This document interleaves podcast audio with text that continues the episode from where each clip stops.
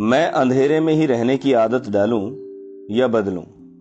मैं जानता हूँ, जानते हो गरूर ज़ोर का है देवी प्रसाद मिश्र। साहित्य रेडियो मंच एक बार फिर आप सभी का स्वागत करता है और आज की प्रस्तुति देवी प्रसाद मिश्र की कविता, उस समय रात, जिसको आवाज़ दे रहे हैं परवीन शर्मा जी। तो आइए कुछ अच्छा सुनते हैं।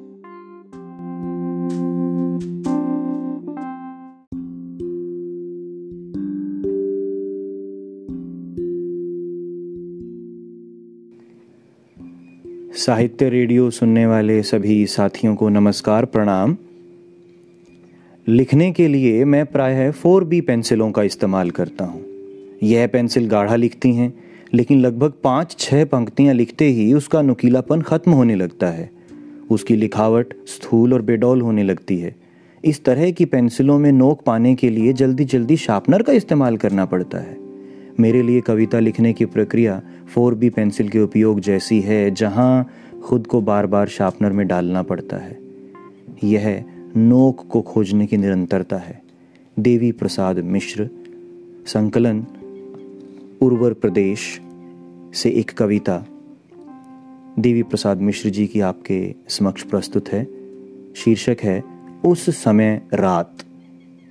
उस समय रात होती थी जब यह बस चलती थी। बस में बहुत से लोग होते थे। इतने कि सबके चेहरे याद न हो सकें। चकित कर देने वाले यादगार चेहरे। होते भी नहीं थे बस में। बस में बच्चे होते थे, जो यह पूछने से पहले ही सो जाते थे कि नींद क्यों आती है, और रात में ही क्यों उगते हैं तारे। खिड़की के बाहर और भीतर, खिड़की के बाहर और भीतर भी साथ साथ चलता था अंधेरा, साथ साथ दौड़ने की कोशिश करता था। एक कुत्ता, एक सियार, एक पक्षी और एक संशय।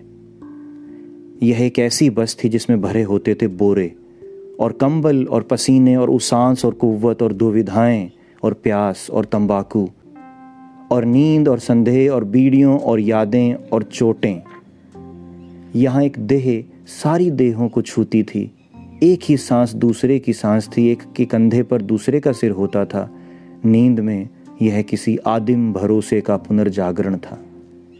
यह बस पता नहीं कहाँ जा रही थी, लेकिन इस बस में एक आदमी था जो अपने भाई से मिलने जा रहा था। एक किसान था जो बीज खरीदने जा रहा था, एक छाते वाला था, एक दर्जी था और एक जुलाहा था। मैं मंगता था जो निरर्थक लोगों का भार उठाने वाली पृथ्वी का स्वप्न देख रहा था। एक लड़की थी जो बिसूरती थी कि एक दुख को छोड़कर वह दूसरे दुख की ओर क्यों जा रही है? नटों की एक टोली थी जो सोचे ही जा रही थी कि कौन सी जानलेवा छलांग अंततः संसार को आह्लादित कर देगी। इस बस में संसार के अधिकांश लोग नहीं थे। फिर भी संसार के अधिकांश दुस्वप्नों और दुनिया की सबसे उच्चटी नींदों से भरी थी यह बस। धन्यवाद।